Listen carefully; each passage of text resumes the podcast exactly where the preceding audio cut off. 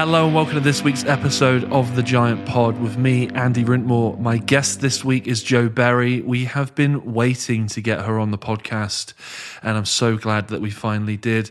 Jo's father was a Conservative MP, Anthony Berry, who was killed in the Brighton bomb, an IRA terrorist incident in 1984.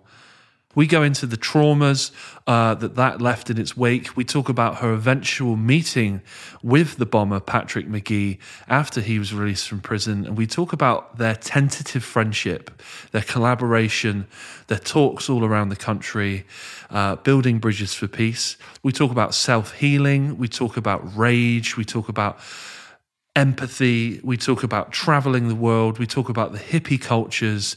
We talk about a whole host of things. We talk about generational ripples of, of grief. We talk about many, many things. I'm going to throw some trigger warnings out on this. I'm not sure of the specific trigger warnings, but we deal with loss, grief, trauma, therapy, terrorism, and all these things related to that. So if you are sensitive to that, then uh, you have been warned. Uh, I'm not really sure how else to explain this podcast other than time stopped for both of us. I was lost for words on a few occasions, and I just felt that everyone who was party to this conversation in the room was really engaged and dialed in with it. It was a really, really special period of time. Um, really glad that we had this conversation. And I'm going to stop rambling now, and I'm just going to let you guys have it. This is Jo Berry on the Giant Pod.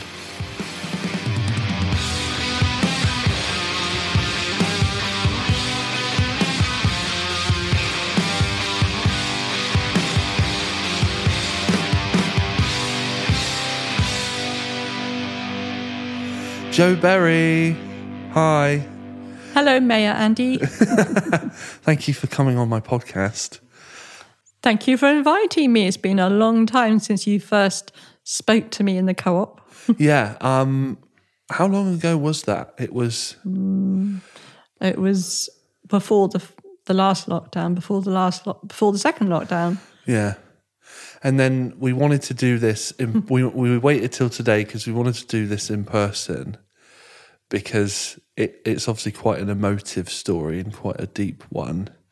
And I didn't feel that I didn't feel like talking to you via Zoom mm. would have lent itself to a very sort of nuanced or particularly human quality, I don't think, to it, mm. because the, the nature of Zoom is very handing off to each other, and the, the, the, you seem to lose you lose a lot of conversational information. I think with Zoom because you've cut out the you've cut out the physical realm, so mm. there's a lot of body language and eye movements and blinks and uh, and everything, isn't there? We we tend mm. to we tend to converse a lot more with our bodies than we do with actually what we're saying, mm. and so via Zoom, it can really muffle that. Yeah perception and i try to you know i try to be quite perceptive and read my guests and try and move things and stuff and in zoom it's, it can be difficult especially with poor internet connection and you just mm. ne- you just never know who's got what on their end so it's great that we that we had the patience yeah. and, and waited uh, and waited for this one but um yeah i mean i first read your story i want to say I want to say at least four or five years ago in the Frome Times. It felt like a very long time ago. I was eating my breakfast downstairs and I was just scanning the paper, and it was something I very rarely do. Hmm. Definitely at that time, it was something I rarely did. And I don't know why. I don't know why I started reading your article because I'm very much a scanner. Hmm. Um, and I, but I started and I was like, this is this is a wild story. This hmm. story of, of, of finding this, this, this chap that's responsible for the, the death of your father and, and, and befriending him and then working together. I just thought this was insane. Um, and so I guess the seed of, of tonight was kind of sown then because I didn't, I think at the time I was doing radio like, like a rock show. Mm. But part of me was like, I want to do this interview, but I didn't have like a, I didn't have a platform or a medium to do it in. So it, all, it, it kind of just got filed in my head as some kind of interesting, an interesting story, an interesting take on how you can approach grief and uh, and, and things. And um, yeah, so I'm glad we get to do it today. And I think you recognised me about five years ago, yeah, and which I always remember. It doesn't often happen. um, so we had a chat then, yeah, and then it was a few years after that that we started talking again. So yeah, I'd just come to. I had been in Frome that long, but me and Patrick Magee had given a talk in Frome, Oh, and that's why it was in the paper. so when I Or read we were about- about to. I think we were about to give a talk. That's oh, that's kind of Hmm. that's very interesting then because it's not like I've seen you around town at Hmm. that point and I've been able to put your face to the article. It's when you moved here I put the article to your Hmm. face. That's that doesn't usually happen, I don't think. Well, I get no. Actually, I've probably been here about seven years. Right. Um, but so yeah, but that would have been. We were in the paper to get people to come to the event, Right. and um, yeah, lots of people came. But there were some people who were very upset it was even happening in Frome. Really? Yeah. Well, because Like, of, uh, well, the military, some of the military really didn't like it. So what uh, ex-military guys or official military guys or We we had a message from a military. I can't remember whether he's still serving. I imagine actually he must have been an ex-soldier Right. who'd been around in Northern Ireland, Yeah. and he wasn't happy that Patrick Magee was coming to Frome. Interesting. Hmm. So he's he's still a he's still a massively controversial figure. Definitely, oh, definitely. Right. Okay. Even after all of his Yeah. his efforts to Oh yes, there's some places that um, it wouldn't be safe for him to go to in in Northern Ireland, but then also there are places in England where he could be recognised. right. And I mean, we're sort of talking about what's happening now, but we have given talks where there are people in the audience, Yeah. usually from the military, but not always, who are like really angry he's there and have just come to shout. Right. How do you handle that? How do you because do you have a form and a structure to these talks, or do you just go out there and, and ad lib it and let it and let it flow how it may that night? Oh, it's it's always ad lib. Right. So you so you've got no you're not singing off of some hymn sheet that suddenly gets a little jarred and taken off of No, Right. no. Okay. So you've almost you've almost factored in the heckling and the and the abuse, I guess. Yeah, we have occasionally had security, but not very often. Okay. Um, so it's, um, I mean, it's difficult because anyone can ask any questions or respond, right. uh, but it's it's in a respectful way. Right. And how does Patrick deal with with the the more abusive or um negative uh Comment. rhetoric that he, he receives? It depends. Sometimes he can himself feel defensive, which is understandable. And sometimes he's not at all defensive and he tries to have a conversation or he, you know, finds a way to speak about it, um, put it in context. So it depends. Right. I've also had people um, heckle me. because and that's okay that's very interesting because I, I imagine that you have a lot of people that feel that they know how you should feel better than you Oh, I've always had that. Yeah. right so they feel that tell me a bit about that what in what kind of forms do you see that when did that start I got my first death threat um, in 85. that's a really strange sentence No, 86. my first death threat 86. right in 86. And I worked in a very public place in London, so anyone could have found me. And there was a photograph of me in the Evening Standard that was around then. And I'm holding a copy of um, Kahlil Gibran's The Prophet. I don't know if you know that book. what's the significance of this book? So this book is a beautifully spiritual book of like wisdom and non-violence, right, and forgiveness.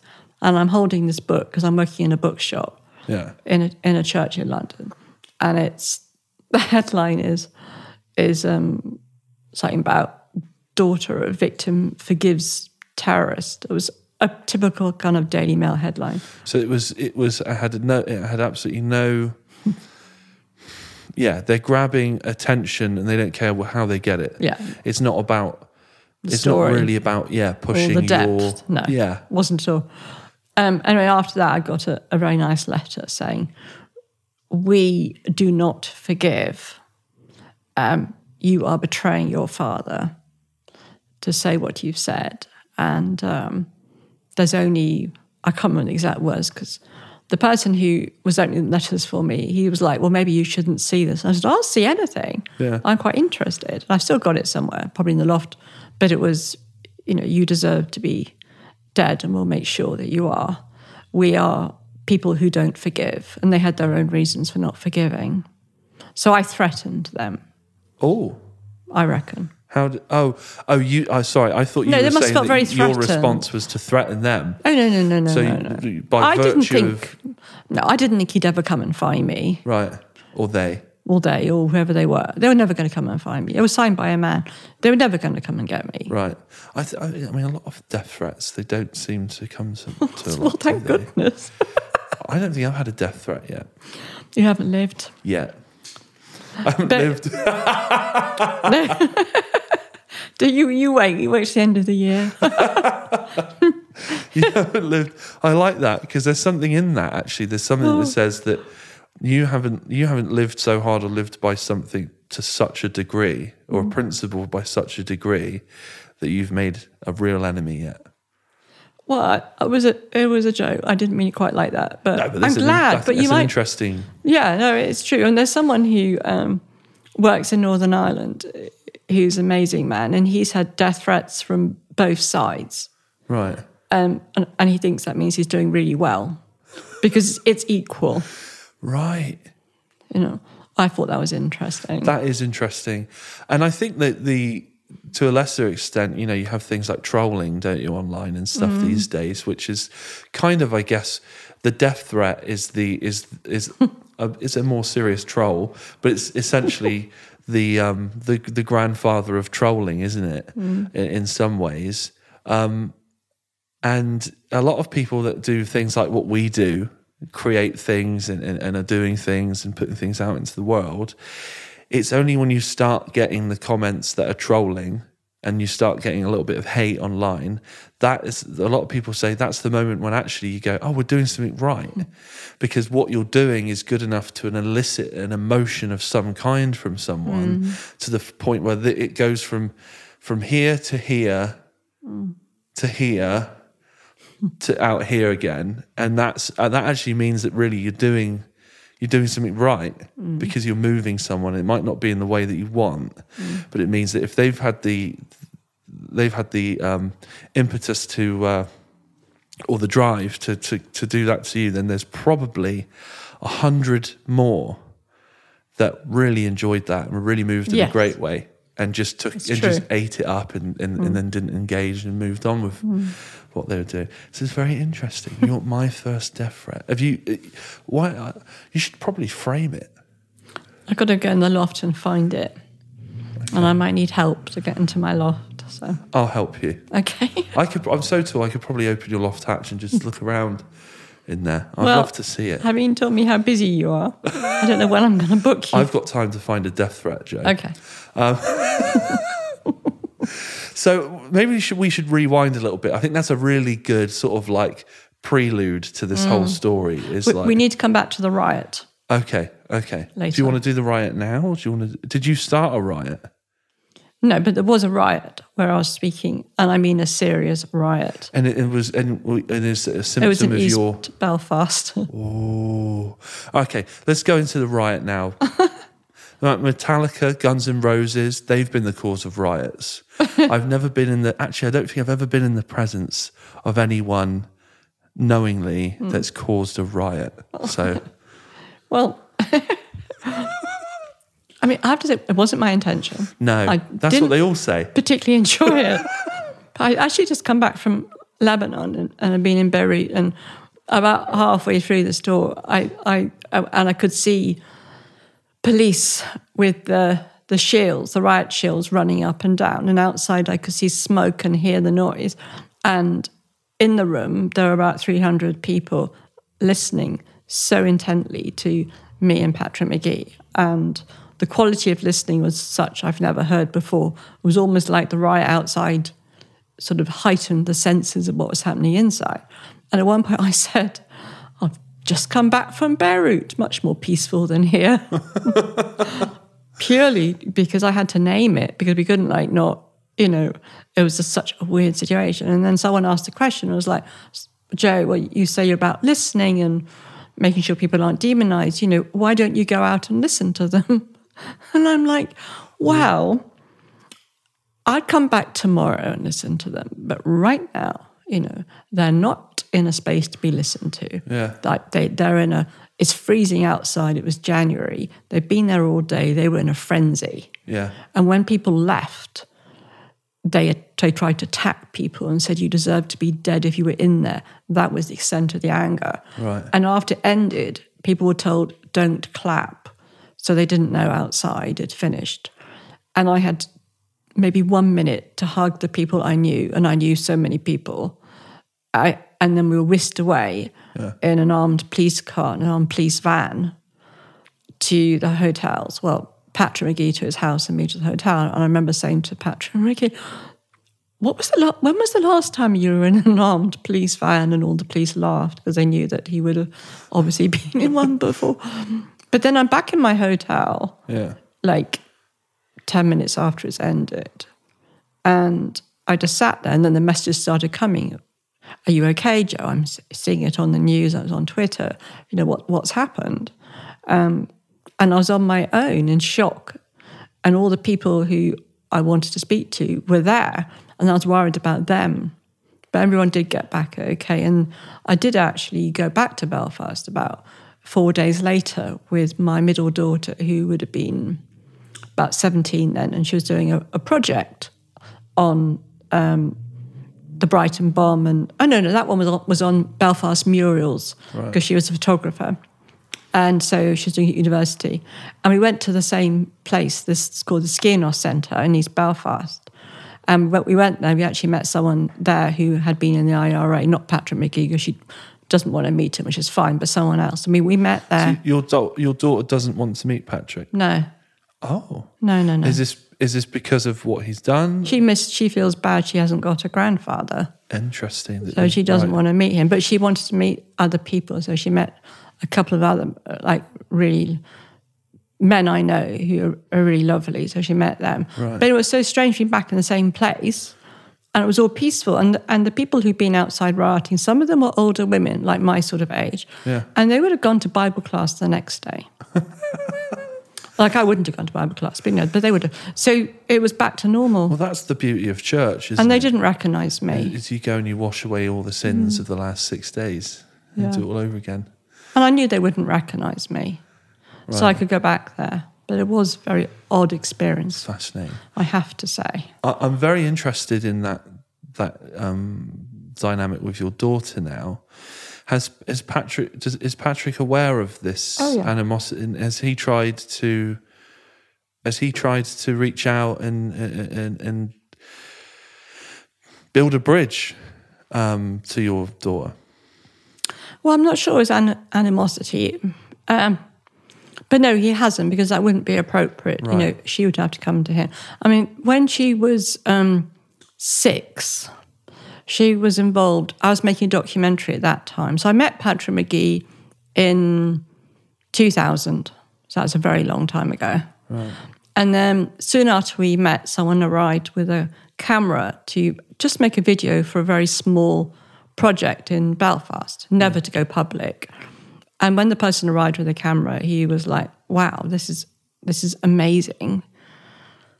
The world needs to see this." So he started filming it with our permission. Right. And during that year of filming, uh, I did share with my daughters what I was doing.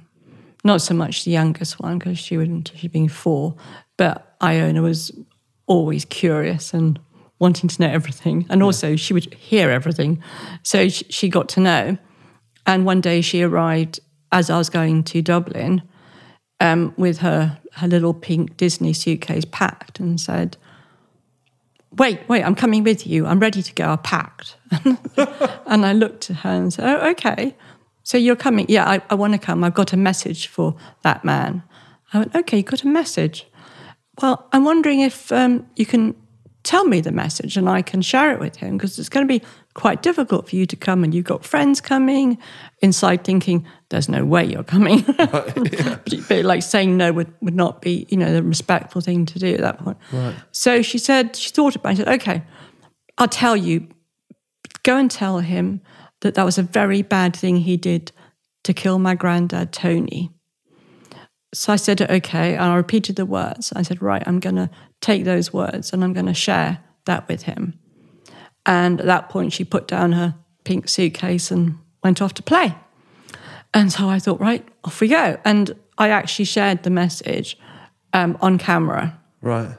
And it's one of those moments, which there are many, where Patrick Magee was really moved, really touched, because he'd moved from when he first met me not thinking at all about his victims. He so demonized them and he was cut off from any feelings about what he'd done. Right.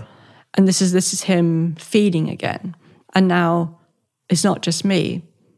It's a generation. My daughters. Right. Yeah, the ripple effect. Like there's more. Yeah. He's robbed a, a little girl of her granddad. And granddads are so cool as well. They're like the best thing. Um, yeah, I know.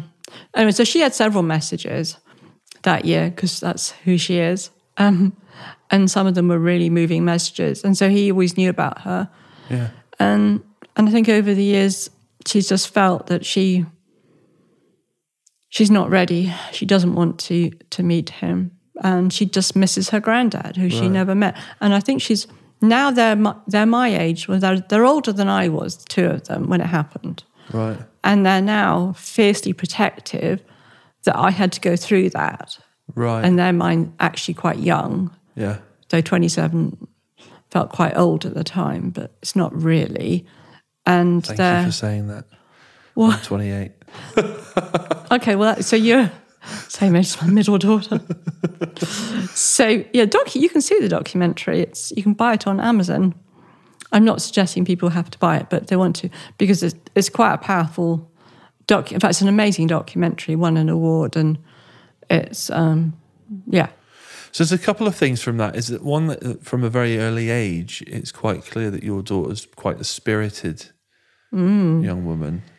Um, have you fostered that? Have you have you because it sounds like inst- a lot of parents would have been like, "Don't be stupid. You're not coming with me. Put that suitcase away." But it sounds like you said that wouldn't have been the respectful thing to do. So it no. sounds like you're very the way that you approach communication with your mm. kids is a very adult way of doing it and mm. respecting that they're their own little sentient thing with their own mm. minds. Yeah. So how how have how have you uh, uh, um, developed that over the years? What's your approach to that sort of thing? Because that's quite a profound thing, really, isn't it? What she did. What I she think said. it's hugely profound. Um, but no one's ever talked about in terms of my parenting. So that's interesting. So a lot of the skills that I feel I have, uh, which is to do with communication, emotional intelligence, like I was not born with it. I didn't grow up with it. None of it. I didn't have it when my dad was killed.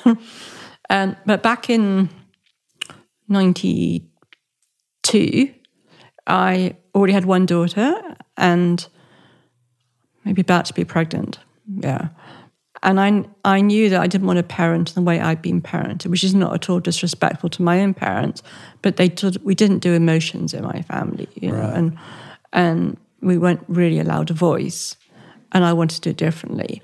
And I happened to hear someone in a pub talking about a course they were just finishing on parenting, and it was one of those moments when I just knew I had to do it. Right. And not only did I do it, I then trained it in order to facilitate it. And it changed my life. It completely changed my life. It was a 13 week course, and there were elements in that of conflict transformation, listening, seeing the need behind the behavior, not labeling people. Right. And there's these days, there's many, many different methods of similar kind of things from nonviolent communication. I know all sorts of parenting books like that, but at that time, it wasn't really around, and I knew I knew I really had to immerse myself in it. So it was a lot of it was about acknowledging emotions, and um, yeah, being respectful, and of course challenging, but without blaming, without shaming. Now, I was not the perfect mother at all. Fact, I got it wrong a lot of the time. You know, um, they keep on reminding me now, which, which is fine. Um, but but there was something there that I that I did. The fact that even now they're so my three daughters live together in Tower Hamlets in London, and they're amazingly resilient and able to look after themselves and each other. And they're like an amazing group through COVID. They've just been this team um, and there's something about that early parenting where I would acknowledge all emotions, you know, and, and listen to them in a way that certainly never happened to me. It's, it's interesting. That is very interesting. And, and to have, have come to that conclusion that she made. How old was she? Did you say? When she was six, almost six. seven. So she's.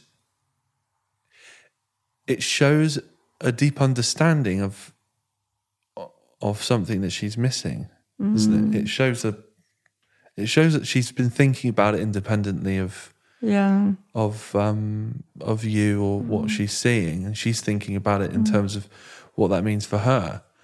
I think that's very um that's very powerful. That's a very big cognitive um, mm. thought exercise, I guess, to to understand the the impact. It's almost mm. 3D in a way, if that makes sense.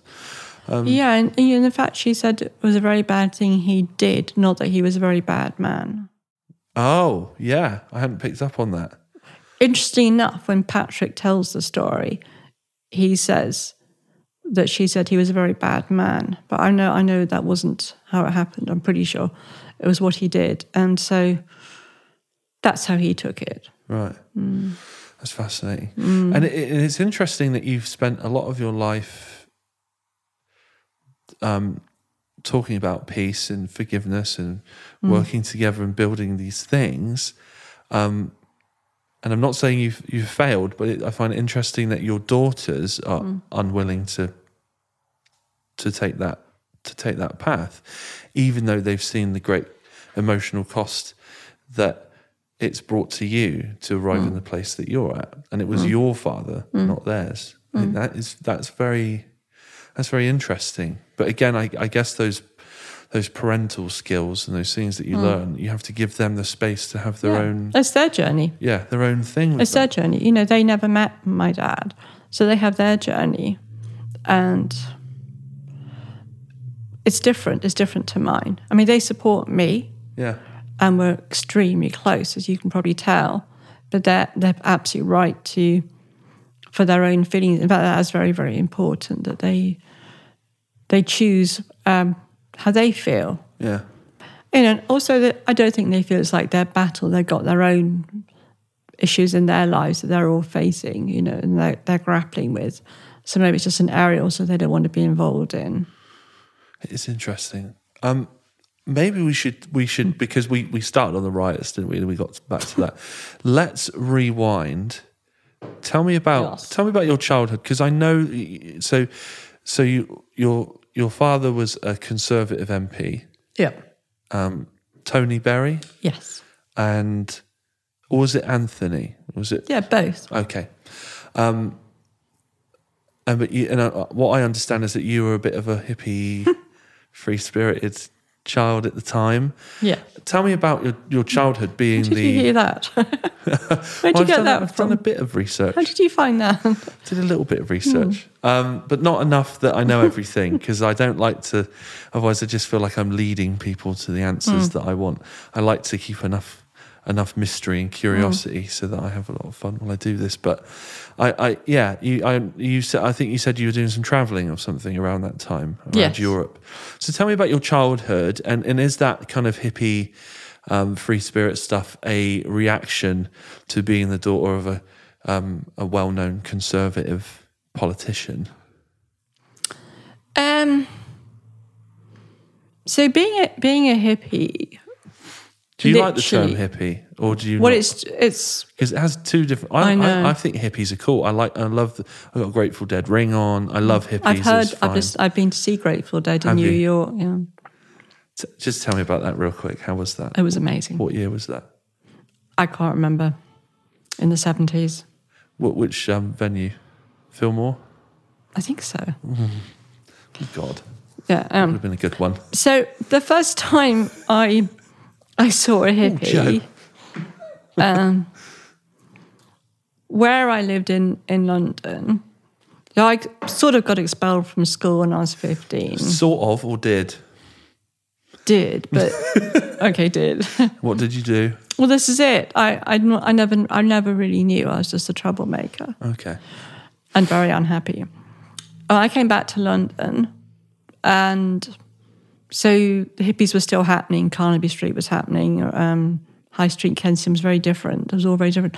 And there was a whole squat quite near me, a whole terrace that was just a squat. And I can't tell you how how immediate it was. As soon as I saw hippies, I was like, "Yeah, that's me." I was like, "Yeah, I belong." So it was an immediate affinity. Yeah. Was it when you saw them, or was it when they kind of brought you in to No, the I fold just a saw bit? them. And and what did you see in that? Did Oh. you see a tribe in that? that Yeah, you- I saw a tribe. like a new family. Yeah. Because you said you're very unhappy you've been expelled from school. Mm. This sounds very much like rebellion. Of But the values, the values they had that I saw. were they a stark contrast to your families? Because I don't want to stereotype and say he was a conservative MP, so he must have been a very right wing conservative. I don't want to go down that. Mm. No, because he was route. very loving, very accepting, yeah. And but it's very different kind of Tory to, to how they are now. Right. You know, and That's why I've tried to. I've tried Yeah. to dodge that. um, but there were. I mean, I had an amazing childhood in many ways, very, very privileged. You know, but there was always part of me that felt like I didn't quite belong. Right. and I was always trying to find who wasn't in the room, if that makes sense. So I did some pretty awful things. I went to um, Downing Street for a cocktail party. I can't remember what year, right? With your dad. Yeah, with my dad. Right. So my parents divorced when I was six. Okay. Um, and I probably was wearing a long dress which had a safety pin in it because it just because it had a hole or something. But I tried to look the part because I, I wanted to for my dad, but I usually failed in some way. Anyway, when we we were all ushered into this this room, the- first of all there was like kind of horrible little sandwiches and things to eat, and as we went to the room, I stayed behind and I started talking to all the people who were waiting there, and I said do you prefer working for Labour or Conservative? You know, what's it like working here now? And asking how they felt. And of course, I was told to hurry up and go into the other room and by someone came to get me. So I mean, that was just the kind of person I was. Right? I just wanted to ask questions and I was curious. And very young, I remember asking my dad, so where, I asked everyone what they voted for. And then I and then I'd worked out there was more than one party. I must have been about nine. I was like, so where where are the Labour voters? you know, and then I kind of thought, oh, okay.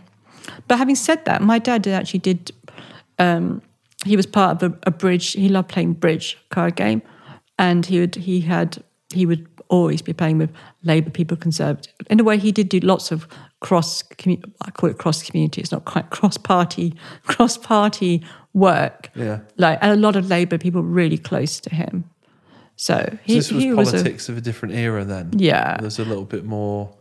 Um, yeah. Do you think there was a bit more nobility in it? much more.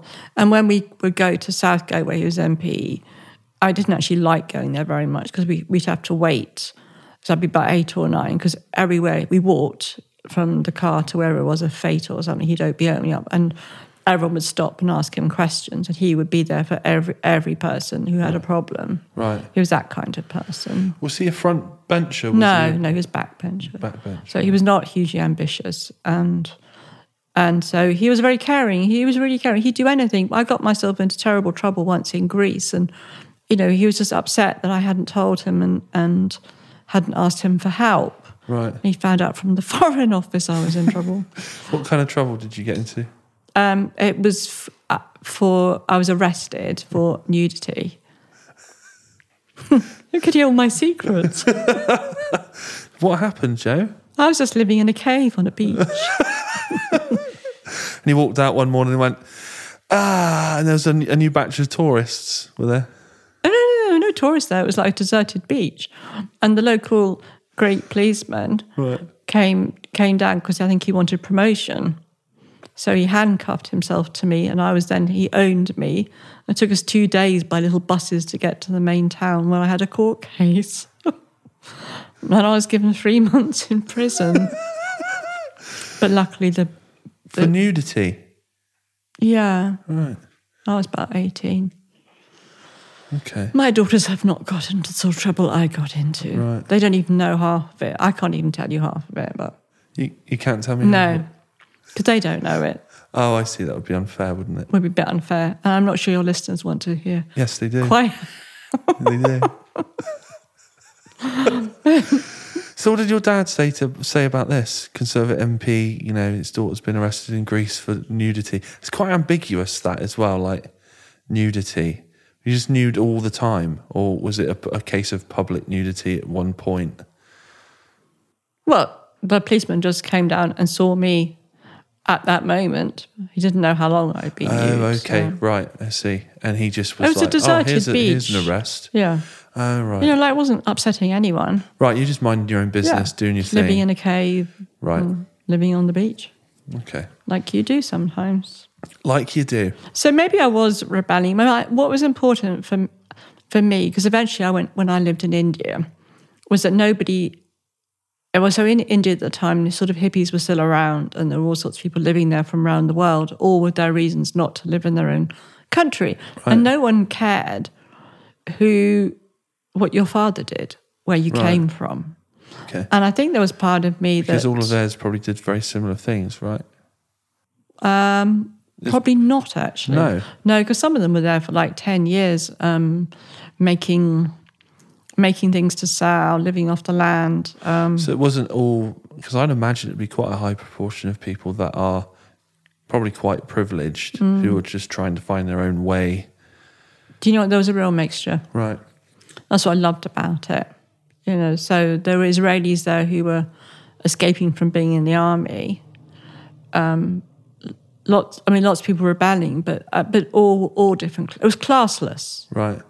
and everyone was accepted. So, you know, one of my best friends came from a very difficult council estate, and he was there for his own reasons. So we were all there for different reasons, but it was very much the global family. So you're all, you're all kind of refugees in a in a in a way of something, trying to find. Uh, yeah, that's what it's the hippie dream, isn't it? You find your commune, or. Um, so what brought you to India? Was it was it a Beatles connection, Summer of Love, kind of like because India was quite hip, Yeah. right? When I was I was in Istanbul and um, when you could still go overland to India, Right.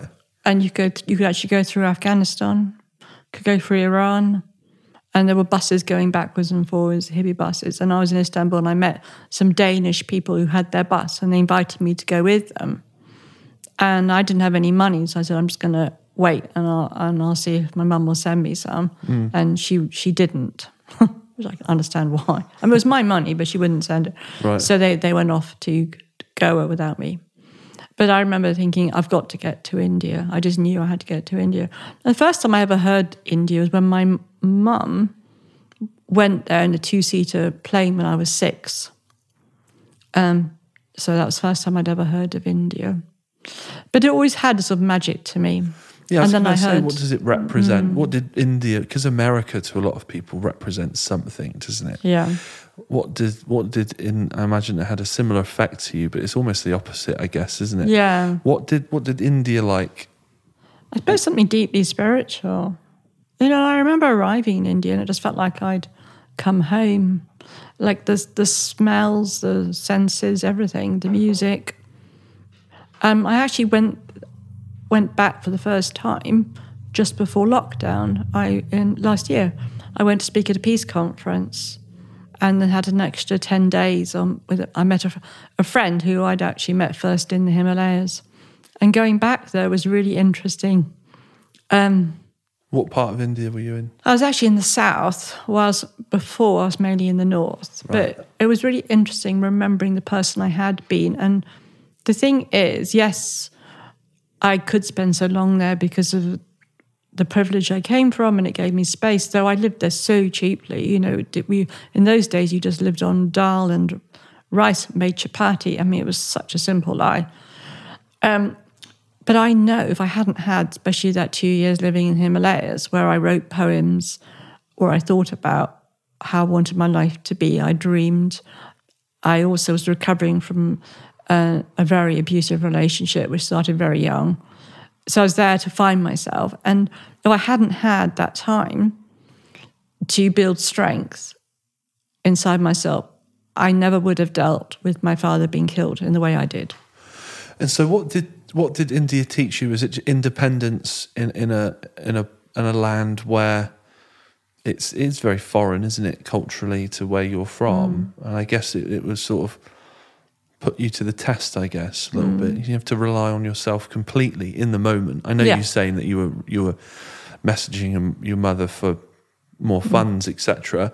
But in the in that moment when she Mm. says to you, "No, I'm not sending you any more money," Mm. um, you have to think and you have to rely, rely on your wits, don't you, Mm. and your street smarts, I guess. Um, powerful experience Mm. that must have been. Well, that was before I went to India, and, and then I, I came back to England. I was about 18, went to university, and then I went actually went to India after university, and um, that was a very different experience. Uh, I yeah, it gave me a sense of freedom to be myself, and a lot of people find India very very challenging. But every mm. day I was there, I just felt really alive. Is why do they find it challenging? Is it because of Well, because nothing really works like it does in the West. You Right. know, like if you're a control freak, you know, if you want things a certain way, yeah you know, it's it's all a little bit kind of different. a, a neurotic nightmare? yeah, but I I loved it. Amazing. So let's. So when I'm trying to get this round to to the day that you find out, I'm trying to. How do we apply some some context to to the Brighton bomb? Where are you in your life at this point? So you've done your travelling, you've been to India. Yeah, I've, You're doing the hippie. I've come back home. I mean, the hippie thing sort of did turn more into a spiritual thing as well. I lived with the Tibetan people and thought a lot about what does peace mean. Now, what does what does peace mean? Well, it's changed. I was very bet. idealistic in those days. Do you know what's really embarrassing? Somewhere in the loft, which you are going to help me find, is an essay Yeah. that I wrote for a competition in 1980 or something, and it was what what's the relevance Gandhi's views of nonviolence on London today? On London, Mm. That's very specific, isn't it? Yeah, it was for a time out competition. Right. And of course, I didn't win. It is really embarrassing. I have reread it and I'm like, oh no, a load of absolute nonsense. But that's really important because that's that's a document which that's a that's a that's a marker in time, isn't it? Mm. And that then allows you when you read this now with all of your wisdom Mm. and experience to look back and say, look how far I've come or Mm. look what I've distilled from hmm. my journey on hmm. this particular subject. So it might be a little embarrassing hmm. to look at it now, but objectively, it's really important. And it was amazing. I wrote it. Right. It was amazing. Like, I, like I'm not a writer. I'm certainly not academic. In fact, I actually sat down and had the discipline to write an essay. And it's quite long. Shows how committed I was Yeah. to really thinking about nonviolence. Okay. You know, and if there had been in those days um, peace studies, I would have done it. Right. But we didn't have anything like that. We might have had war studies. That did not interest me. Right. But there was nothing about peace. Yeah. Interesting if you were to study peace studies and war studies at the same time. Imagine that would be quite um, conflicting in, in many mm. ways. So, what was what was your takeaway when you read your old document on peace? What was it that you saw? What was the flaws in mm. your ideology of, of old that you would, if you could, if if I was young Yeah. younger Jo mm. sat here Yeah. and you were reading and and younger Jo passes you this this piece on peace, and you sit there and you go, "I've been through it with my red pen, younger Jo. Hmm. I've read through it. This is this is what you're going to learn. This is what's what. how- uh, wh- Where are we with that?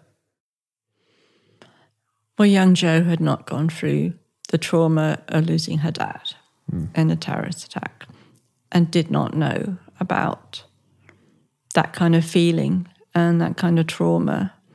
Did not know about the real world where people got killed and was living in a little bit of an idealistic world. Right. Not so in touch with emotions.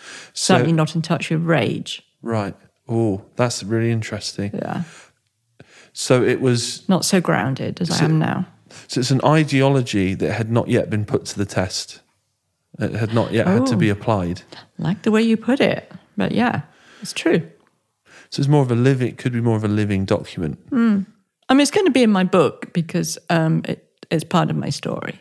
Right. And when people ask, well, how come you could so quickly bring something positive and want to understand those who killed your father, which was only two days afterwards? And in my book, I need to explain the person I had been before. Yeah. And that essay is part of it.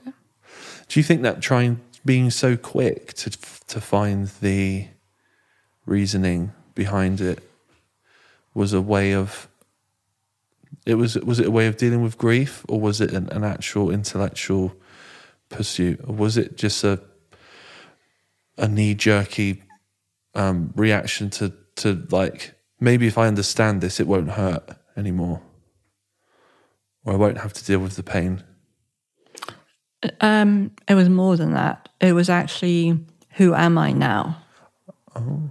Because the me did, no longer existed that I had been. This very idealistic, spiritual, slightly floaty person um, couldn't exist. It was like I was on a mountaintop meditating, and I come down the mountain into the mire, and I I didn't know how to be in that place. I'd start again. And so that was why. So it was actually about survival. It wasn't just about dealing with the pain, it was about how I could continue. And I saw it as a choice, right whether I did that or not. And do you think your your path of spiritualism leading up to that day mm. had set you up and grounded you sufficiently to Yeah, to not be completely broken by? yeah, definitely. Did you feel that there was a was there a conversation within yourself where you were like, okay, what have we learned? It's time to put this into practice. Yeah, I had some thoughts in my head about it, which is almost like, okay, this is what all this is about. Right. Now I'm beginning and I'm not equipped. Right. you know, even though I made a commitment to bring something positive, I did not know the how. And I knew I didn't know the how. But that was okay because I absolutely trusted. And I think trust was something that I learned in India. Don't quite know how, but the sense that somehow I could trust in life, even though life had just thrown me this appalling thing of my dad being killed. But even with that, I could trust. So you had a feeling that if you just keep going, it hmm. will find a way of, of, of working out Yeah. in the end. That's really powerful. That's really powerful. So I guess you felt a bit stateless for a bit.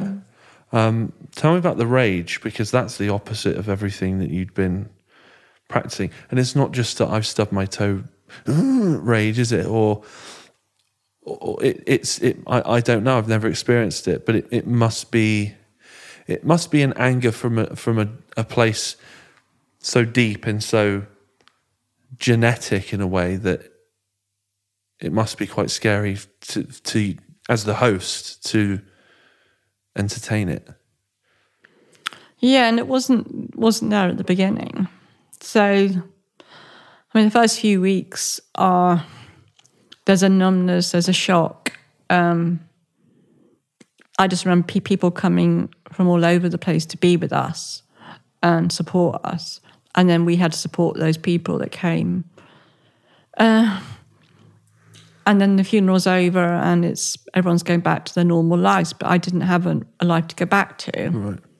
And because actually, I hadn't told you, I was about to go to Africa two days after my dad had been killed. What were you going to do in Africa?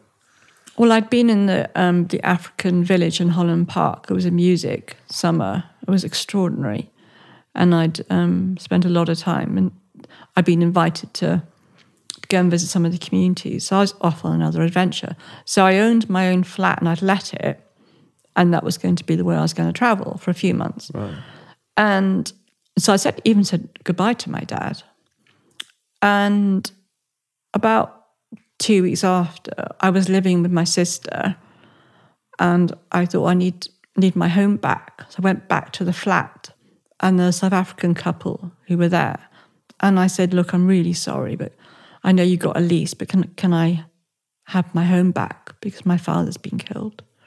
And they said, "No, you can't. You've signed it." So they had the, you, they had you legally. Yeah. And I and the I never wanted them to be the ones who were going to let it because I, I, had some, someone else, and somehow they persuaded me. And I remember getting into my car, and the at that moment it was the first time the pain just became I, over overwhelming, and I cried and felt such desperation that I didn't know what to do with it that level of pain. And so I found the, the will, I don't know how, to squash it because I couldn't feel it. I couldn't do it. Right. And there was no one at that time saying, "Oh, Jo, you know, you might need some help." There was no emotional support. Nothing. Had had had therapy and counselling Nothing. and mental health not developed enough as a wasn't a mainstream No. option like it is now. Nothing. Wow. And so I I didn't know how to feel. I didn't know what to do with those feelings. So I, I squashed them.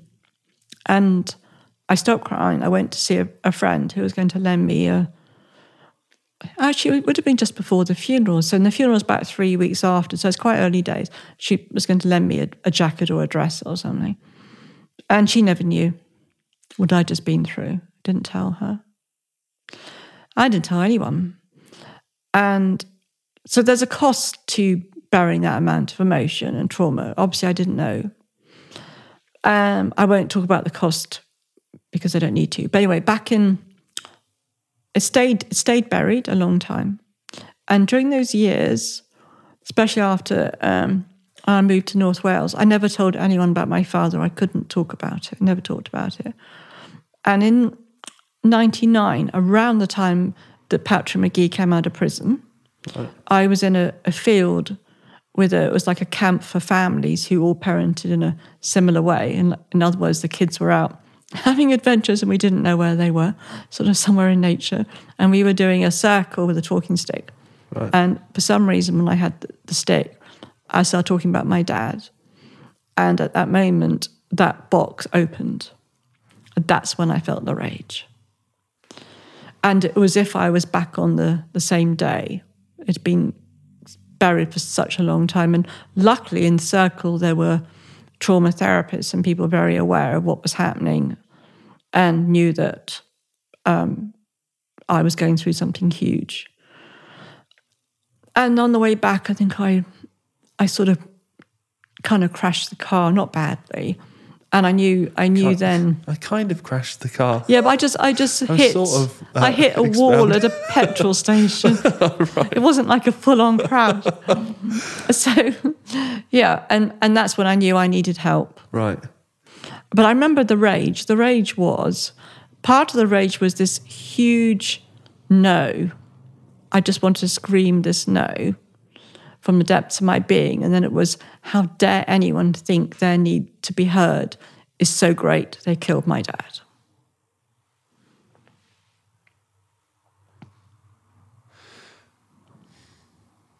I can't imagine it. I'm trying to to think about it. Is it has it ever does revenge ever come into it? No. Interesting, because I think I would go straight to revenge. I'd go straight to cold revenge. I think. Hmm. Um, there. Okay. And what what do you think it was that brought that out of you on that that particular day? Because you seem to have done such a. I don't know if it's. I don't know. It sounds weird saying you did a great job of repressing it. I because did. It's not. You did do a great job, even though it's ultimately a very unhealthy thing to do. But you're very good at doing that. I yeah, guess for that it's time. led to terrible things happening. But I think I was ready. Right. I was ready to. Do you feel I trust, you know, safety in that trusting- circle? There was safety in that circle. My youngest daughter was three. I was ready. Right. I was ready. And I do remember um, I did a yoga holiday, which is probably the first break from parenting, maybe a few months before that. And I'd been in the the desert. I was on my own, and I'd been in the desert with this yoga group in the Sinai. And I remember um, saying to whoever's listening, you know, I'm ready to grow. I'm ready now, knowing that I needed to change. And there was a few months after that. So who knows? Anyway, the timing was right. Right. I, I, I needed for myself to address that because it was causing so many problems for me. Right. I really needed to, and it was the right time. And it was interesting what you said earlier when you said that you how how dare anyone's need to be heard be so great that they killed my father. Is that what you said? Or Yeah, Right. that's exactly it. Tell me why your father was killed. So he was killed in, in a very famous terrorist attack, the Brighton bomb, devastating um, thing.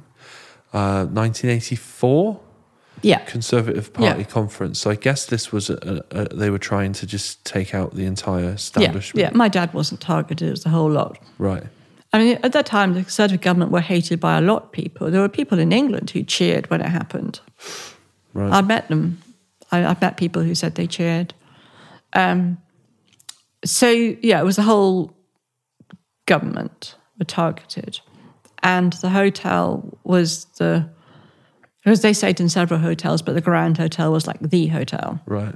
And my dad had only gone there because the people who'd been there, who were quite well known ministers, had left suddenly. And so my dad was given the spare room. Like he shouldn't have moved, he shouldn't have been there. But he was. and my stepmother, who was injured. And so the conflict, I mean, I, I was aware of the conflict in Northern Ireland. I mean, as a child, as a teenager, Uh, there were bomb scares. Quite often, bombs, you know, bombs did go off in London. But I always thought I felt safe. I did live in peacetime, definitely. You know, I've, I've met lots of people I know now who part of their childhood was having to look under the car in the morning to see if there's a bomb. Right. It- that's just how they grew up.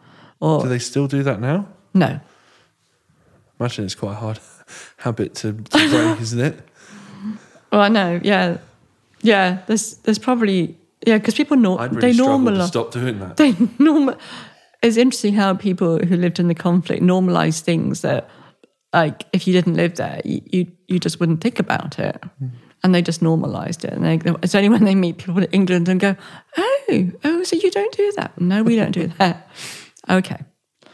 Um, and I, I grew up with the Vietnam appalling, appalling scenarios in Vietnam and and then Northern Ireland. The thing with Vietnam is that they put the they put a lot of the really graphic stuff on the TV, didn't they? Mm. And that and that was kind of one of the first wars where live TV or or, or, or mm. very um, very efficient news mm. broadcasting was being beamed into people's homes, and everyone had a TV set by that point. and that really swayed the U.S. public opinion on the war because they were seeing their boys getting cut up and, and mowed down for they couldn't figure out why. So it's very interesting.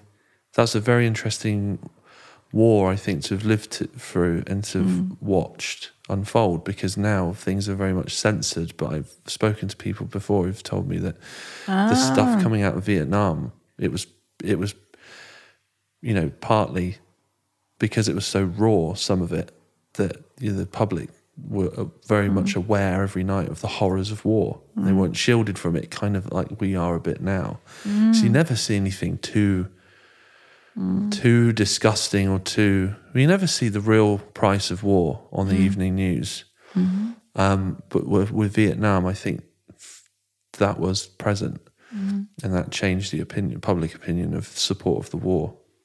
I think. That's interesting. Well, I remember very graphic scenes as a child. I can't imagine we were allowed to watch it, but I do remember it. That's probably normalized as well. Yeah. And then Northern Ireland. Um, but I do remember um, when the hunger strikers started dying, and, and I felt very strongly that they should be listened to. So I, I did not have conservative views myself. But perhaps you got that sense of justice and fairness and uh, and um, that sort of political side of you from your dad, from his example. Yeah, I don't know how he felt about the hunger strikers. I know we did. I was always anti-death penalty, and I think that I kind of remember he did talk about it. Someone he knew was killed by the IRA, and he did talk about a death penalty. So we did have different views about some things. But the thing is, I was never one to argue. I, I never need to prove to anyone that I was right. Right. I was just so kind of curious always. Um, but I do remember not agreeing with how the Conservatives were responding. But at the same time, I felt very detached from it. Right. And so after you've had the the talking circle Yeah. moment and you've you've crashed the car and you've gone, all right, Jo, let's um let's do something about this now. We're ready. There's a point in time where you're sat in a room with Patrick Magee and you finally have a chance to say something to him. I'm very curious about very curious about that.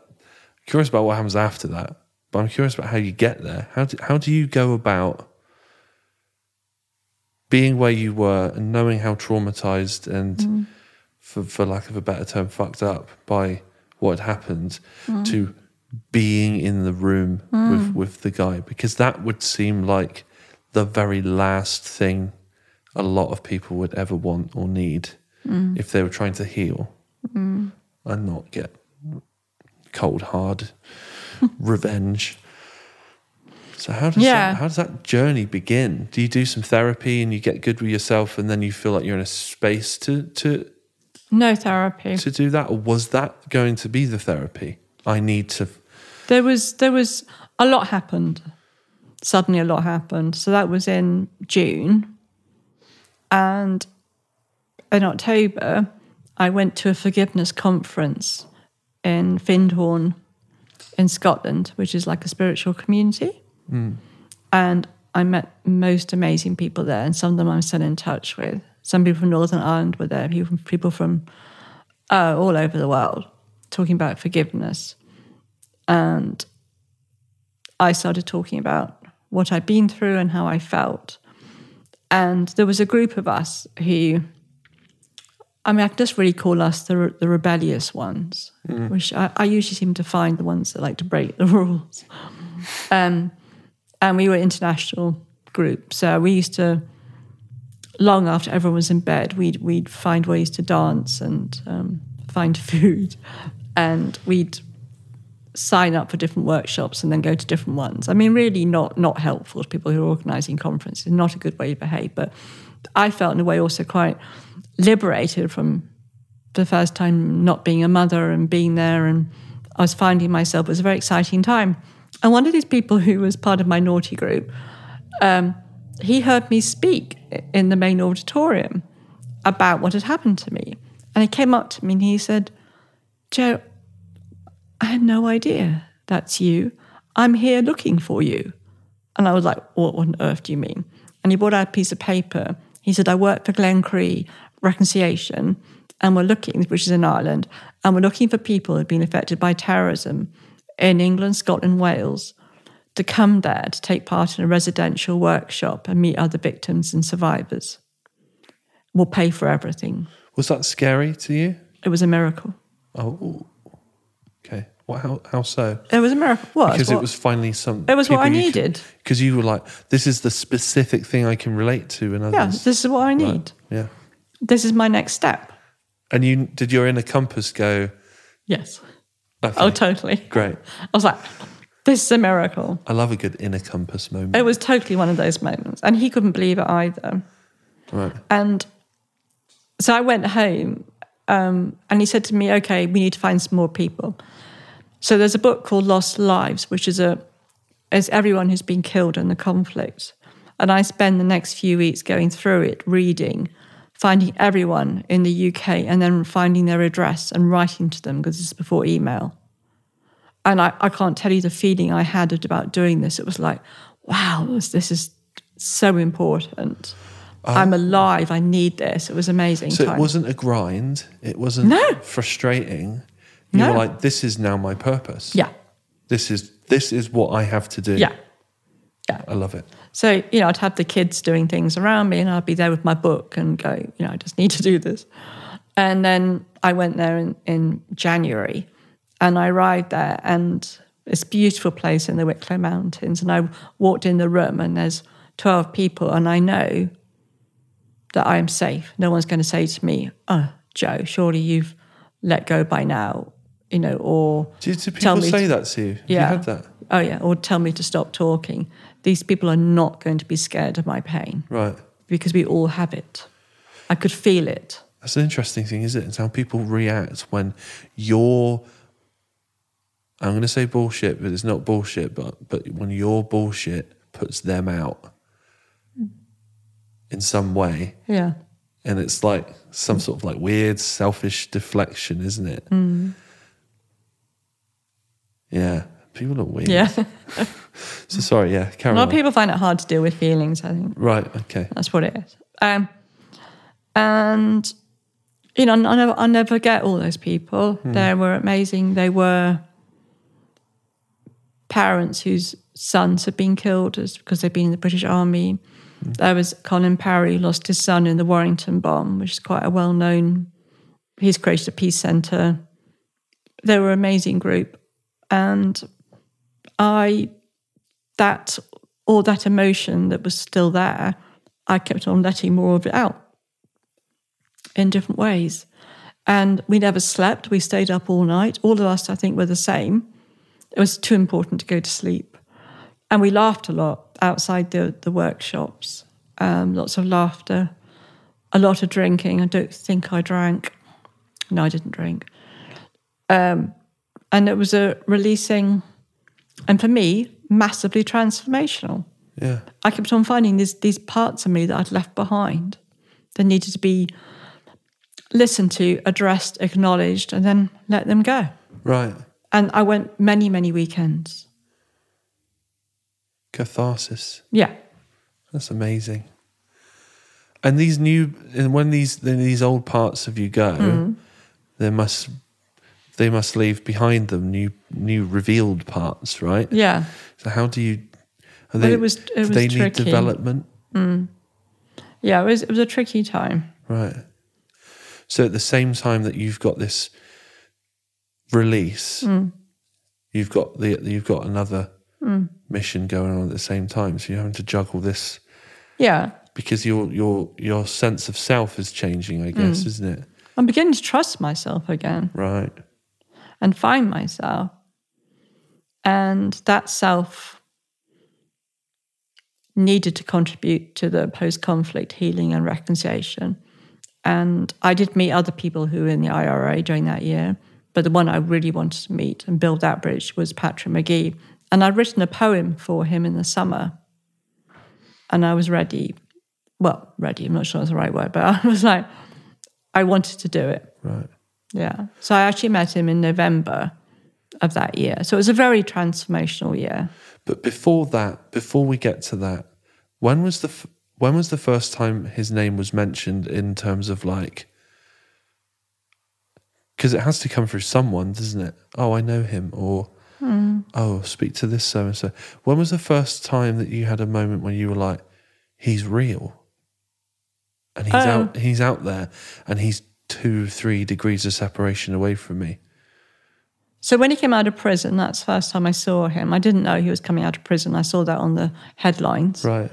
And because at that time he was the most sort of demonized terrorist we had. The whole world's press was there when he came out of prison, Right. which was a shock. And I felt anger then as well. That, that he was him. released. And he was he was free. right, And my yeah. dad could never come back. But then I was thinking, well, this is for peace, so you know, I'll let that go. Um, and then As this, do, just let that go. we have to. And then I, when I met these other guys who were in the IRA, so we had a weekend of, at, at the same place, and there were these four four men from the IRA who they couldn't get rid of me, and everywhere they went, they went for a walk. I'd go, "Can I join you?" And it wasn't to talk about history or politics. I just felt I had to be with them because these are people who would have supported the the, the bombing of the hotel, and I just wanted to understand them and see them and feel them and see them as human beings. And um, they all knew him, so that's quite a close connection. Right.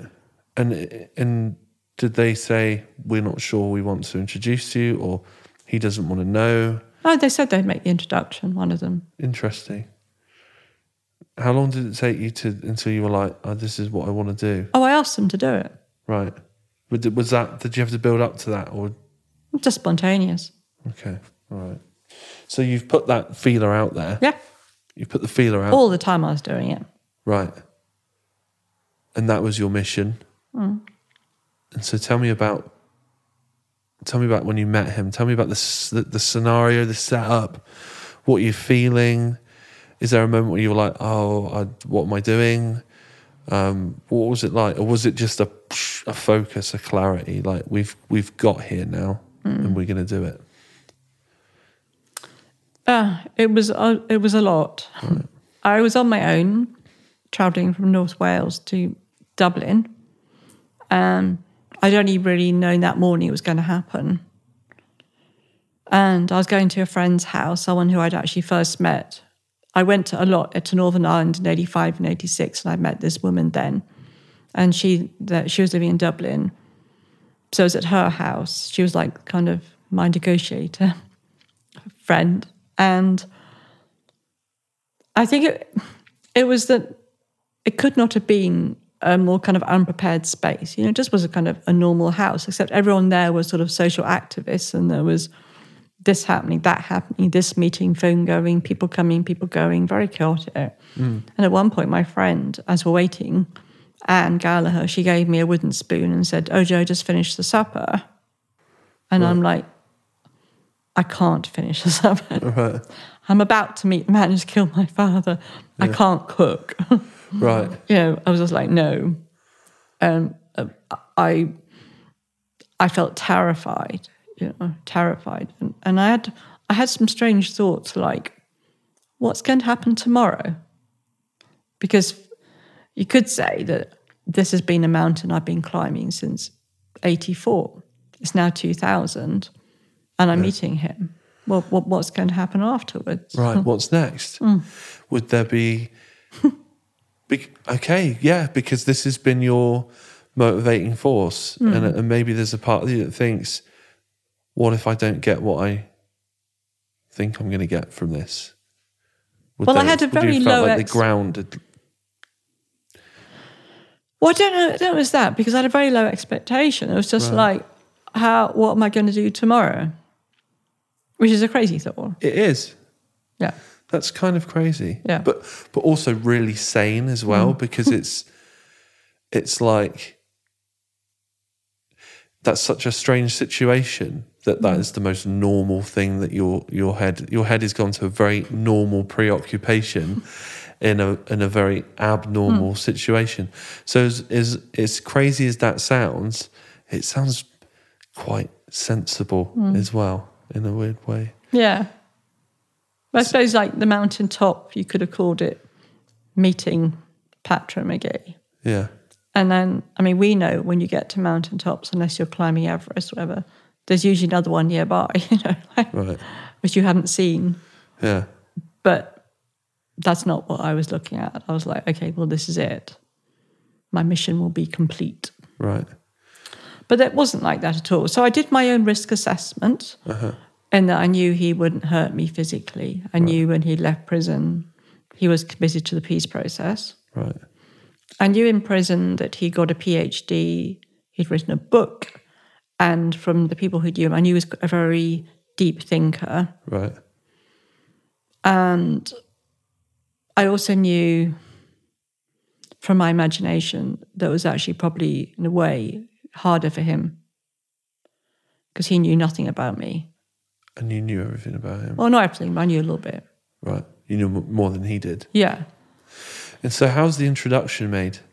Well, he he just walks into the kitchen, and um, I get up and shake his hand and thank him for coming. And um, he thanked me for inviting him.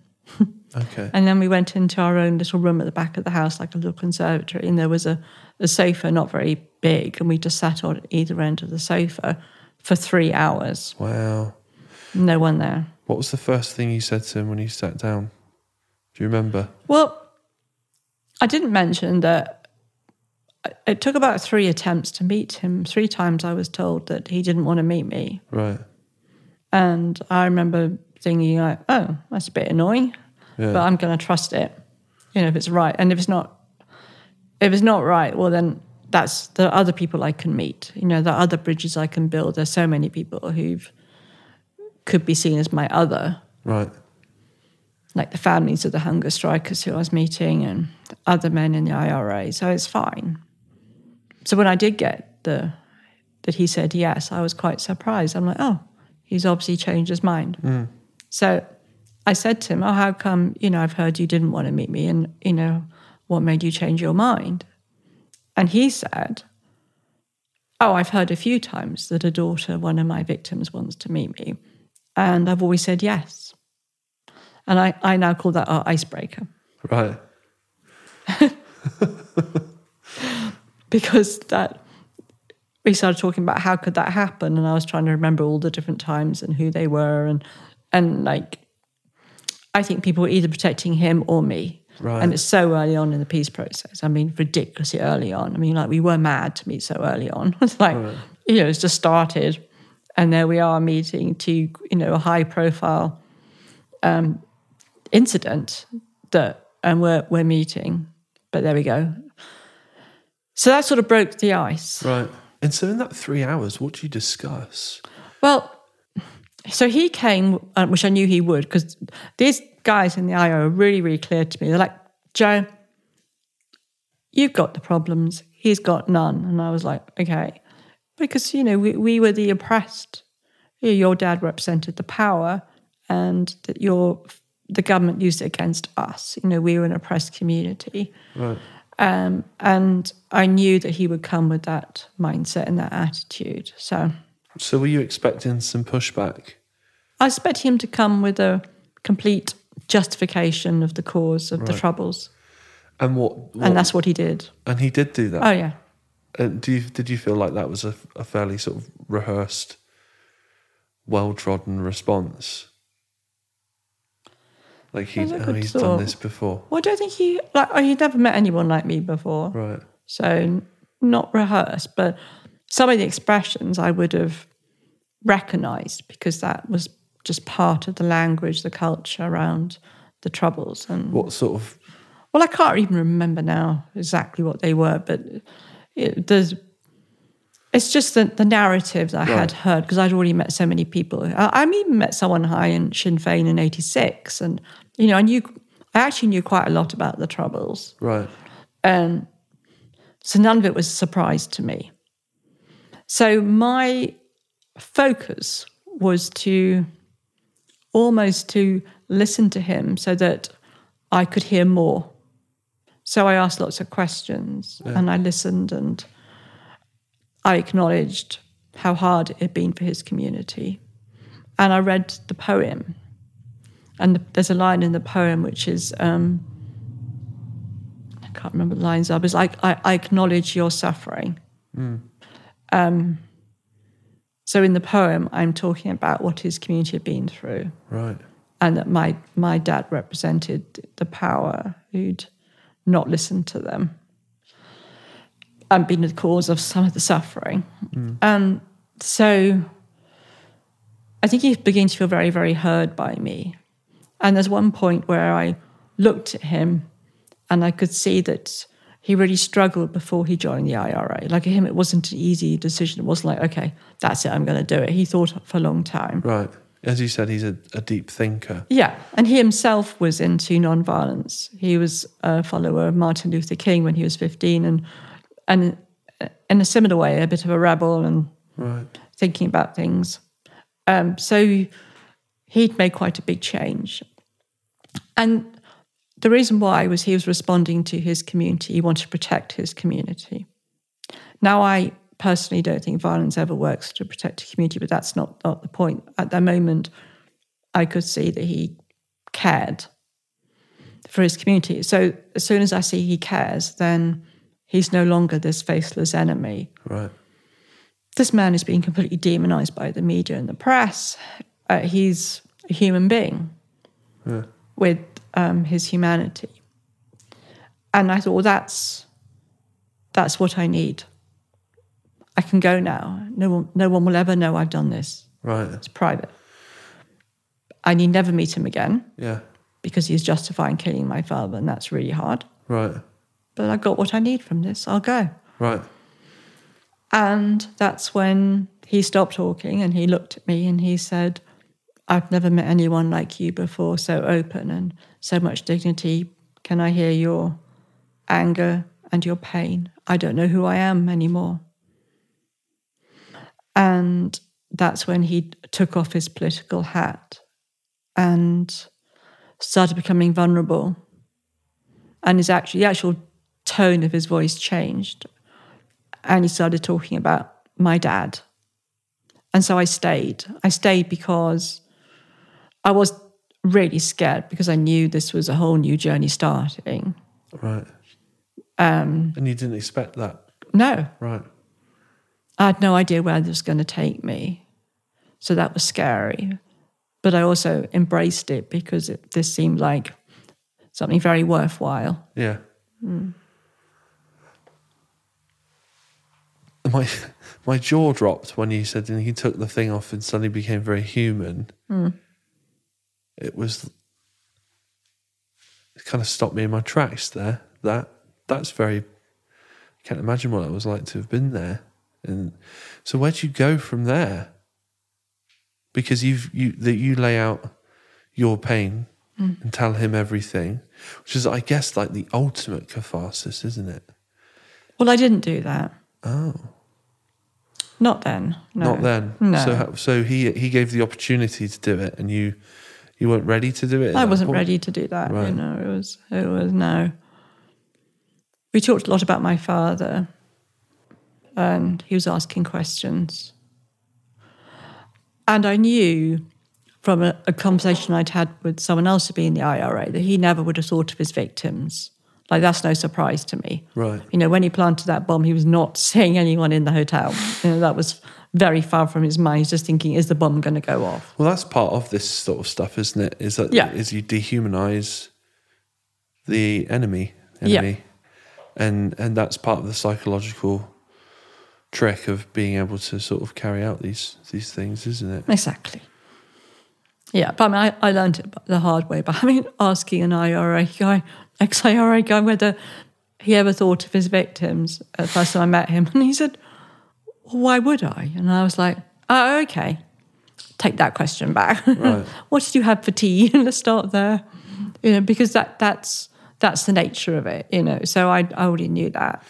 And is that an old school IRA response What? that they would all kind of give, and there actually be an, another answer to that question that maybe you'd get further down the road, or or is it? I think it depends. They have to do the emotional work. right. I mean, there's been a whole lot of suicides um, with ex-prisoners, and you know, do they get to that point? I don't know. Um, it's it's hard the recovery back from being a combatant in a in a in a conflict or terrorist, whatever you want to call it. Yeah. It's not an easy way back. So. I, I don't know. I think for me, the important part of the next half of the conversation was he was he's now seeing my dad as a human being Right. and he wants to know the kind of man he'd killed. I see. Yeah, and he wanted to know how how it impacted me. So it's a very different kind of conversation. And from there, ultimately, you end up.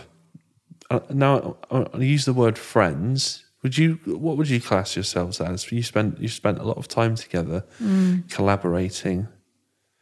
I've seen some some footage of you doing talks, and there are moments where he still will say on stage, "I'm sorry, Jo. I know you hate it when I say this, or I know that when I say this, you find it upsetting, but I'm going to mm. say it anyway." So there does seem to be that seems to be a very interesting relationship where friends, I guess, is the word you'd use for lack of a better term, but I'm sure it's probably somewhere. It's probably somewhere that hasn't been explored all that much, I guess. Yeah, I think we get to the limitations of the English language. Right. That's what I'm getting at. Yeah, Exactly. That's what I thought. So yeah, friends is the best we have. But I sometimes say it's unusual friendship. Yeah. It was definitely unusual. Yes. So what, Someone's actually writing about our kind of wants to write about our friendship in a book, right. which will be interesting. Yeah, it is, it is a very interesting friendship. So at what point do you get him going from I don't think about my victims and here's my justification for um essentially killing your father to um yes, I will go on the road with you and do these talks at the the you know uh, it, the a danger because is it like you're saying the riots people know the, who he is and it's a controversial move so how do you get from from that initial meeting mm. to to to being colleagues? Mm. I think it all comes from that moment. He says he was disarmed by my empathy. Right, And if I'd gone in there arguing with him, he wouldn't have changed. right, But he was disarmed. And then he started on his journey. And after that first meeting, he went to a library to try and find a book about what do you feel when you meet the daughter of someone you killed, because he didn't know what to do with his feelings. yeah. It was very hard for him. And he couldn't find the book, No, there's no book. didn't exist. so now he's writing it. He's written his book. Right, It's published. Um, so for him, I now know that he just wanted to have the second meeting, and so did I. I felt a similar way. We started something, it wasn't finished, and Right. the only person who'd understand would be him, and he thought me. So it was it was a very unusual time. There, very very intense. it's a sort of a weird symbiotic healing mm. Yeah, where you then you then needed each other. Mm. Very interesting. yes, we did. Wow. Okay. And so, how long did that process take? And so, you guys felt that you were in a position where, you know, individually you were kind of good, and that maybe you could put some of that aside and find a a, a tether of of of some mutual respect or uh, admiration for each other that you could call a friend in the the failing of the language. Well, the, it was a few years before I could use the word friend. But so during that year, we met a lot of times because we were being filmed for a documentary. And I think that really helped because if we hadn't been filmed, we wouldn't have met each other. Uh, so it sort of gave a kind of framework. And then outside the filming, we also spent a lot of time together listening and talking and about all sorts of things. And then just before the documentary went out, we did our first talk at a conference in Ireland, but it didn't get into the press because it, it was kind of private. Right. And once we have gone public, then the invitations started coming for us to speak, and we, we were ready. And how many of these talks have you now done? Over 300 probably, but we've lost count. And then COVID's come, 400, I don't know. right? And so the pandemic put those to a halt, did it? Or did they did they sort of Yeah. live out their usefulness and it was time to do something else? I don't know going forward. Um, he's not a great fan of speaking on Zoom, Right. so it's hard to do talks. But there was one planned to do in Liverpool in September, I think maybe it's been cancelled, but we would have done it. You know, and there's um, an organisation that's making a little documentary about us, which will be used as, as a kind of teaching aid for people to use around the world in terms of conflict transformation. And he's very happy to be interviewed for that and work with me. Right. So we might, I do a lot of work in Tower Hamlets in schools. And I might see one of the schools will let us be filmed and give a talk in, in to the sixth form. And that could be part of the documentary. But yes, I mean, he, he would still speak with me if we were asked to do something together. I mean, I mainly do things on my own. Right. But if if we were both asked, I'd say yes. And I, I think he would too. Right. So it's not finished. It's not fair. And do you do you think it will ever be finished? Do you think there'll be a day when you can go? We've come so far now individually that we could leave each other alone and and it be Yeah, maybe. and it be fine. Will you be at his funeral? Yeah. Will you be at yours? No.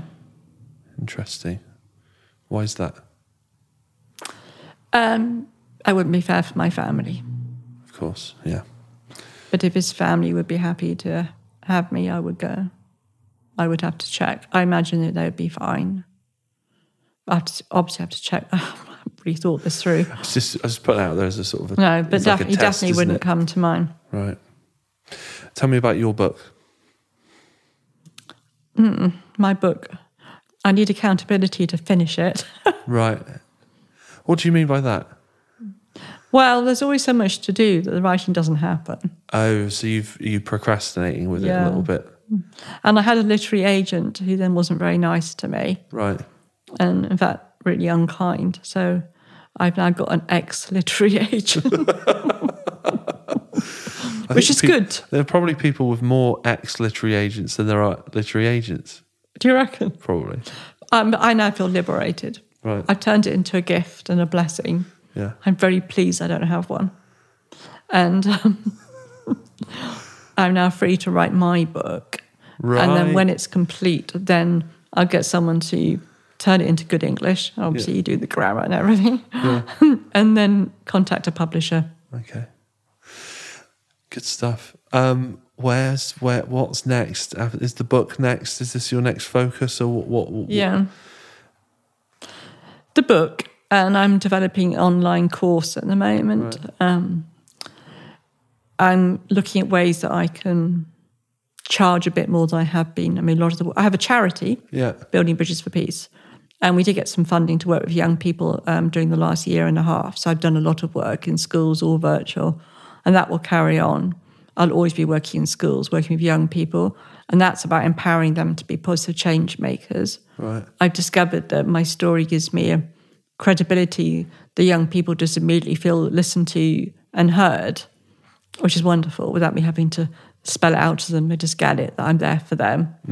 Um, and so they open up and share. And I've had, remember, amazing young Muslim girl saying that it was the first time she'd been listened to by um, a white person who was older than her, who believed in her and thought that she had a lot to say, which is appalling that I was the first person.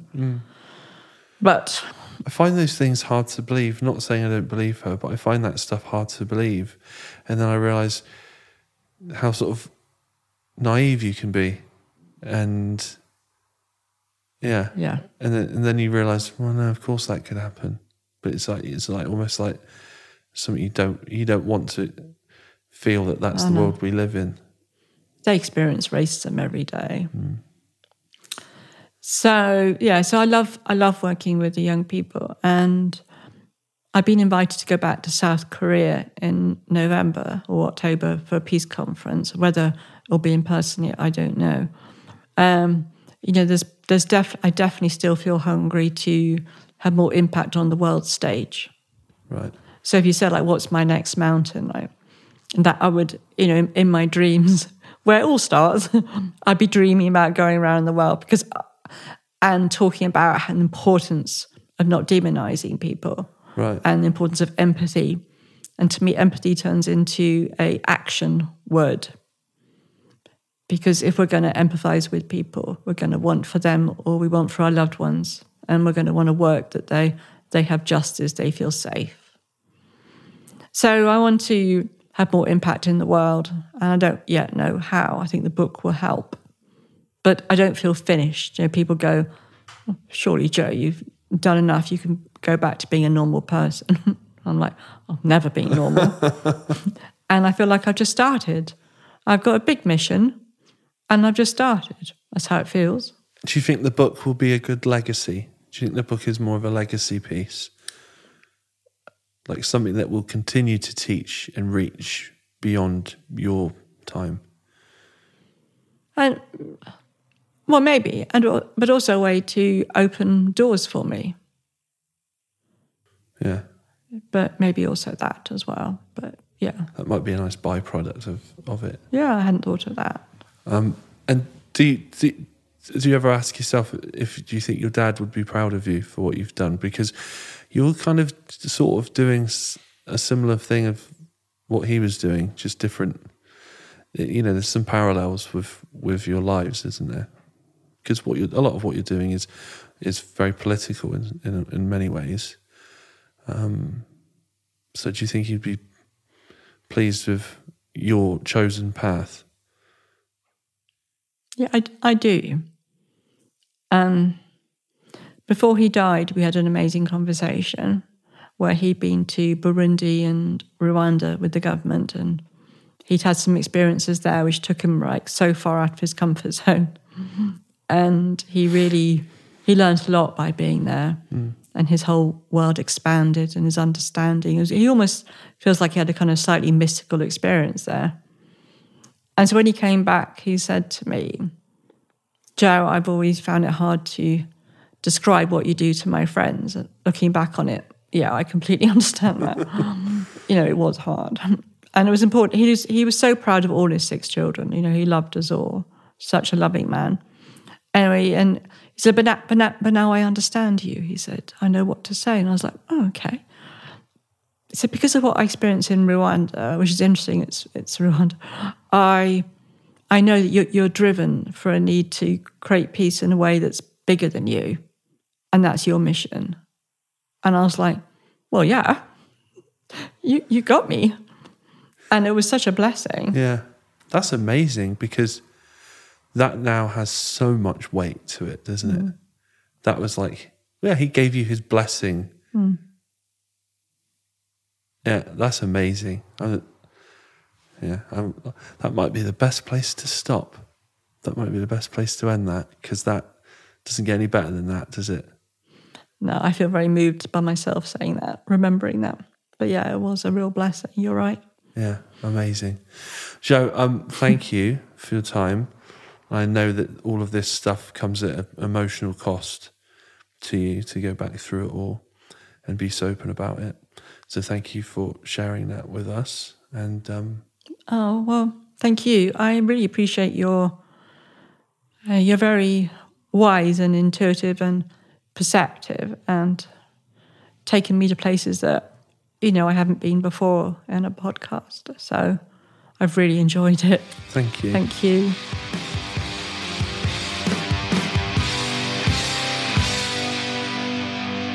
Big thank you to my guest this week, Jo Berry. As I said, it was a long time coming. I'm so glad that we got to sit down and have that conversation with her. That wraps up season two of the Giant Pod. We are already looking with hungry eyes at season three and planning that one for you. Big thank you to everyone that's coming in who's brand new to the podcast. Welcome. There's a whole back catalogue for you to dig into while we get season three ready for you. We're going to leave links in the show notes descriptions for all things building bridges for peace and all things uh, Jo Berry. If you want to follow us on Instagram and Twitter is at the Giant Pod. You can get me on Instagram at Andy underscore S1S. Please like, share, comment, subscribe. If you've got a friend who you think would really benefit from hearing this conversation, please pass it on to them. Word of mouth is a really, really powerful way of helping this podcast grow. We love it. We love what we're doing here, and we really want to share it with as many people as we can. This podcast was produced by the podcast demigod, Harry Williams. We will see you in season three of the Giant Pod very soon. Hold tight. Take care. We'll see you soon. Thanks.